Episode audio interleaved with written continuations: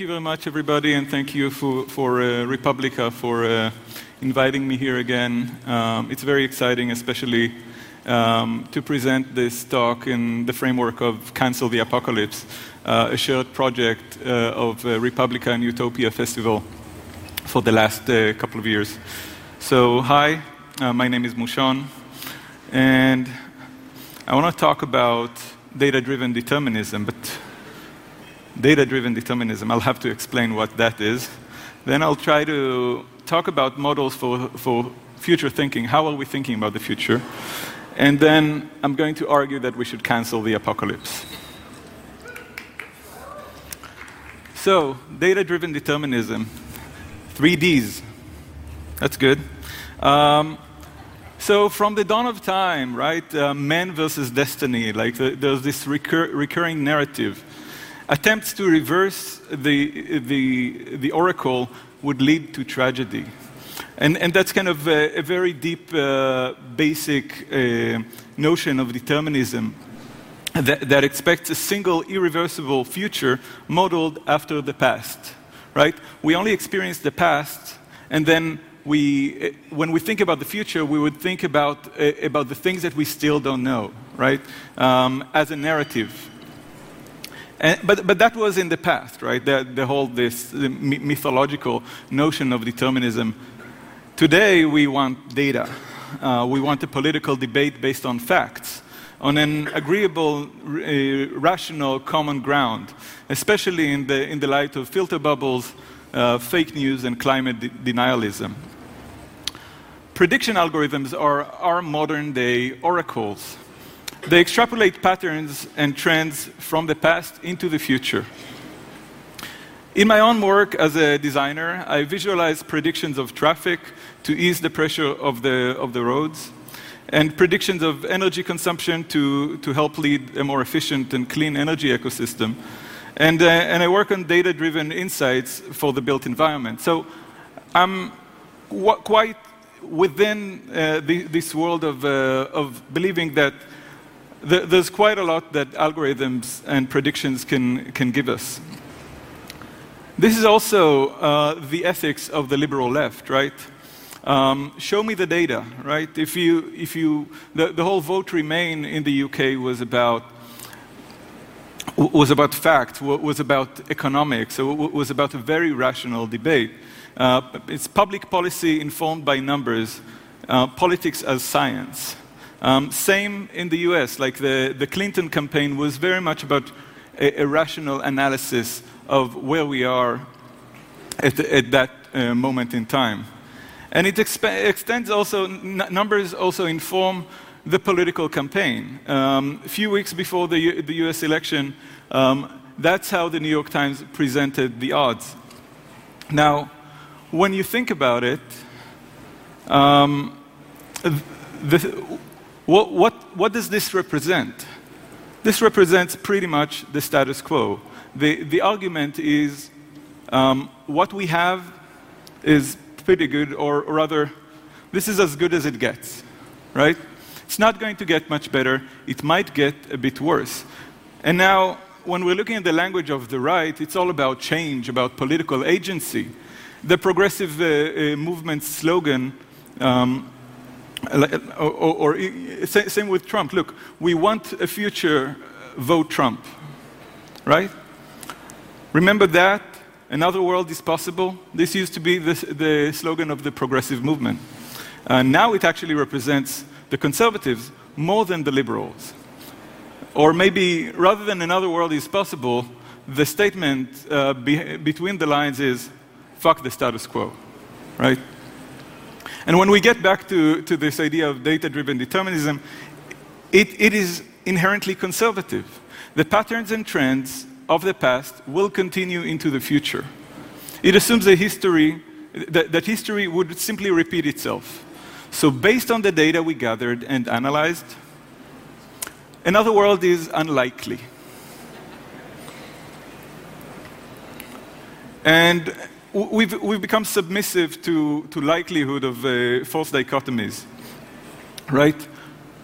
How many of you have, have been watching this dial in real time and excruciatingly seeing how predictions fail. Like the, the, the, this, this idea that, um, th- that the prediction is supposed to serve, um, it, that it knows reality, that, that 5% of, um, that, that 5% could never happen. No, 5% means that it could happen, right? Um, and it also presents this actually false dichotomy between the status quo and reactionism, which are basically the same thing. So let's see how are we looking at the future? How are we thinking about the future? Um, so we talked about reactionism. Reactionism is not really about the future. It's a, it's a form of resi resisting the status quo, not through a vision for the future, but through a false idealization of the past. Another form that is very popular in how to think about the future is techno, techno-determinism, a subset of data-driven determinism, of the data-driven determinism phenomena. Um, and, and, um, and the frontman for that is uh, Ray Kurzweil, his uh, singularity fallacy and the exponential growth, this idea that we'll just exponentially shoot ourselves into a future of uploading ourselves to USBs or something. Um, and, and we can see that, that it, re- it, it, really has been dominating the popular imagination. Um, co- covered in this allure of uh, cutting edge science and economics, whether it be digital technology, biology, economics, it's depoliti- depoliticizing, dehumanizing, and frankly, unapologetically, too often wrong. At the heart uh, of that is what Orit Halpern called yesterday pessimist algorithmic optimism. We're being pessimistic about, what, about the, um, where humanity is going and optimistic for what it means for algorithms. Algorithms question, uh, the, the, main algorithmic question is, here is between agency and efficiency. Neural networks are mostly model-less black boxes they allow us to outsource excess cognitive processes. Like we, we no longer remember phone numbers. That, that's not a big deal, right? Um, and we, we may no longer know how to drive at some point. That can also be argu arguably be a good thing to some degree. My main concern is the deskilling of our political imagination. We are forgetting how to imagine better futures because they're not a part of the data set that has been fed into these neural networks. But we love imagining the future, right? Dystopias are probably one of the most popular forms of fiction. They're critical, they're, and, they're, and they're often the resistance stories of those who lost that, what we have today. The timely reemergence of the Handmaid's Tale reminds us how dystopian can reactionary utopias become, especially these days. It inspires activism, resistance, critical examination of radical ideologies. There's a, ra- there's a race, in a way, there's a race to the bottom to identify the, the, the marks of which literally, literary dystopia we're currently living in. Is it 1984? Or is it uh, A Brave New World? Or maybe it's a Philip K. Dick um, dystopia. But while we can appreciate the critical sentiment or the rhetoric, are we simply content with a reactionary notion of going backwards to, to our imagined past greatness? Was the past really so good for America, for gender equality? Climate change is another data driven dy dystopia. Its terminology is similar. Uh, it's about inevitability, resilience, right? How are we going to cope with, with that? Dystopia marks a dark future. It asks us to appreciate what we have, to not take it for granted. Lenin is attributed with, with the saying, the worse, the better. He was actually promoting um, a certain type of destruction, a certain type of apocalypse, and the, and the value was that's the only way to get to the communist utopia. Dystopias as, uh, uh um, are, are, conservative by design. By definition. It's a failure of the imagination or a flawed model, because especially in the, in, in the case of our planet, we don't have the luxury of waiting for an apocalypse and then figuring out what we're going, what's going to happen next. Like, we can't have that. One, two, three, boom. Keynote effects. Um, we need to stop at this point and figure out how are we going to point towards somewhere that is better than the, than the dark visions that we have. It's not like the dark visions are meaningless. They are a framework of, uh, th that we need to work within. And we need to use data for that, and we need to analyze it. But we need to try to find ways to, to push towards a future that is desirable. That, that's the only way we can, we can mobilize people. That's why I would argue we should cancel the apocalypse.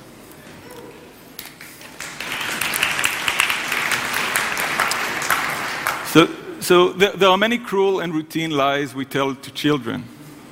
But perhaps the most indicative is this if you tell anyone your wish, it won't come true. Like, how many of you have done that? I've done that so many times. And when, when I read this quote from Laurie Penny, I, I was like, I'm never going to do that again. And I've become the, the, this annoying uncle in my, in my, in, in my, in my son's uh, uh, birthdays. No, no, tell us, tell us what you wish for. We, we need to know what you wish for. Now, parents don't want to know what their children are wishing for because then they'll have to help them get there or they'll have to, to actually deal with the idea that, uh, that, that, that they would come to disappointment. But no, how are we going to work towards a better future if everybody keeps their wishes to themselves? So these guys, uh, Steve Lambert and Steve, Stephen Duncombe, Steve Lambert is going to speak right after me, so you're not moving anywhere. Um, they, they, they, founded the Center for Creative Activism. And, and one of the, the workshop is about how to win. I'm not going to speak too much about it because Steve would, but basically they're asking um, activists and artists to think together how would winning look like, and then how would, would it would, and then after you won, what's next? What's next? What's next? They're using Utopia as a tool. Now, what is Utopia? U Utopia, uh, Thomas More's uh, um, book from, from 1516, was an island of abundance where pri private possession was abolished. Um, wh why is it why is it so hard to say what we wish for? Well, dystopia is what we may lose, right? Utopia is what we may gain. Behavioral economics uh, teaches us that, that, we are risk averse, right? We hate to lose twice as much as we love to win. I think that has some effects here as well. Dystopias are also easier uh, like data driven determinism, it, it is conservative. It's based on conserving what we have against the dangers of losing. Um, in her book, um, No is Not Enough, Naomi Klein is arguing that resisting is just not enough. Like dystopias are not enough. Um, she talks of utopias, and, and she, she brings up um, a case study, a main case study, the Leap Manifesto. Um, the Leap Manifesto brought together a couple of organizations to work all in the same time on all of their, um, on all of, our, of their goals. It, no agenda is more important than the other. Climate, fi financial inequality, ending racism, political reform, all at once. And, and there's a lot of, uh, there's a lot of um, of mobilization uh, happening when you don't get to tell someone, no, my utopia is more important than your utopia. R rather than that, like, I, wa I want to hear about your utopia and I want to see how can we work together. Another uh, reference I have for you is solarpunk. So solarpunk is a new and emerging science fiction genre. It started in Brazil, and under, unlike cyberpunk or, uh, or steampunk, it's unabashedly optimistic. It's a future where tech, uh, the, the, our technology and our, our, environment are not at odds. Solar energy and, distributed, and the distributed grid as an in, infrastructure are, are, serving as, a, as both as, a, as infrastructure, but, but also as a metaphor for distribution of power, um, also on a political level. Now, now th this is from a literary and maybe design perspective. Um, we'll, we'll, have um, uh, Andrew Hudson talk about that tomorrow in the panel. Um, but, but it's really important for, for us to work on different models for the future in multiple levels. Now, I know what you're thinking now. Why is he going on about utopia? We know what we think about utopia. This is also utopia. And this is also utopia. And this is also utopia. And to some people, this is also utopia. One man's utopia, a dystopia, is another man's utopia. And, and we need to take that into account. We cannot follow utopias. We know where they got us. So I, would like to bring up a model for complex uh, scenario planning, exemplified in Peter Frase's book, uh, Four Futures. Uh, he's, uh, he's he calls it an experiment in, in social science fiction. Peter, uh, Peter presented this uh, yesterday. So, what it, what he basically did is try to think of axis of um, uncertainty. So, one axis is scarcity versus abundance, the other one is equality versus hierarchy. And that creates not one future, but four futures. Some of them desirable, some of less, them less desirable, some of them are complex. But then he, he, he called them names and he explained them um, in his book, and I wouldn't uh, try to do his work, you should just read his book. But, but, but the way that he breaks the future into a spectrum, into, into even a 2D space, is not the way we've been thinking about the future. So, thinking about the, fu the future, or rather than fu the futures, is something that we've been trying to do um, in our uh, collaboration between the Utopia Festival and Republica.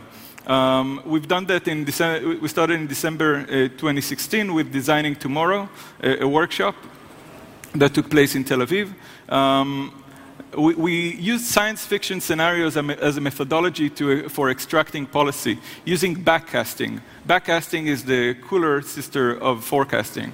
It's a, a, most, uh, rather than extrapolate from the past into the future, we're trying to imagine a future that, that is desirable and then try to understand how, how can we get there, right?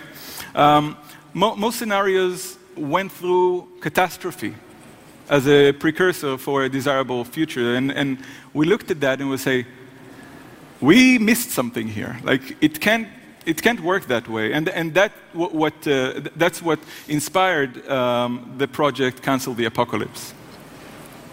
Yesterday, we ran a workshop here uh, together with, with Peter, and we, and we worked with some of you guys to imagine futures in plural, right? So, in one hour, uh, we had tons of futures in the room and we, we could start choosing from them. In my own latest uh, project with Shalev Moran, I try to explore models for canceling uh, the, the apocalypse, um, specifically in Jerusalem, a city captured by, by its past, unable to live in the present, let alone imagine the future. What we've done is we invited a, group of established authors, activists, artists, journalists to envision, to envision parallel futures to Jerusalem in the form of an audio tour.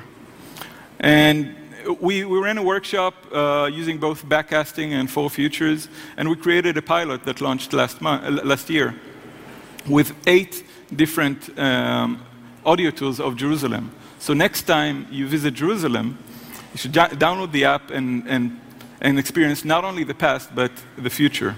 And I'll talk about, about that more in the panel tomorrow. So we need, we need to use attractors and detractors. It's not only about utopia, and dystopia is actually not something we should get rid of. We should use dystopias to make sure we're not lost on the way, and we, used to, to, we should use utopias as our guiding lights. So how do we build this complex model? So let's say these are options or people or goals.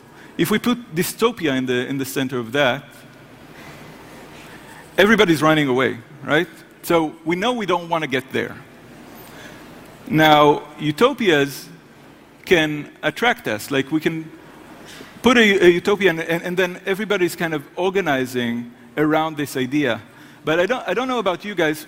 To me, it looks a bit too organized. I think what we need is a mix of the two. We need to, to, uh, to, to, have, to pave our way through utopias and dystopias.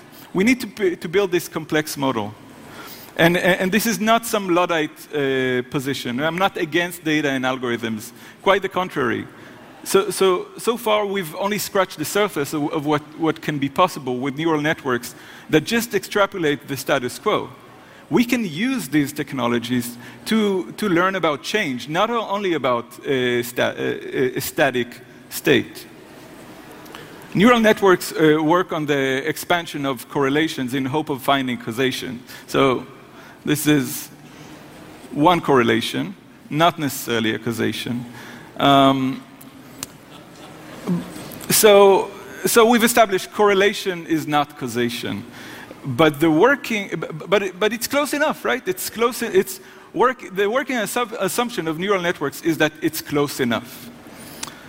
I suggest we may, we may be able to do something about this correlation and causation thing.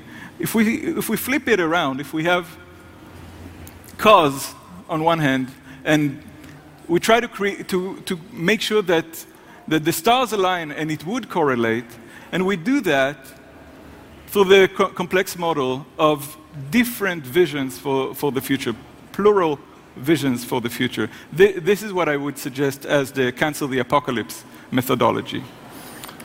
So, unlike the past, which, can be, which we can mine for data and analyze for insight, the future does not exist. The word should not exist. It does not, it doesn't make any sense. There's no future. There's always a plurality of futures. It's always about possibilities. And we should always think about it in, in that term. We should consider the probable the possible, the desirable. We should imagine attractors and detractors, utopias and dystopias. We should use data to inform decisions, not dictate them. We should use automation to extend uh, autonomy, not limit it. We should reclaim our political imagination. And I would leave you with one quote. She's on the horizon. I go two steps, she moves two steps back. I walk 10 steps, and the horizon runs 10 steps ahead. No matter how much I walk, I'll never reach her. What good is utopia? That's what. It's good for walking. Thank you.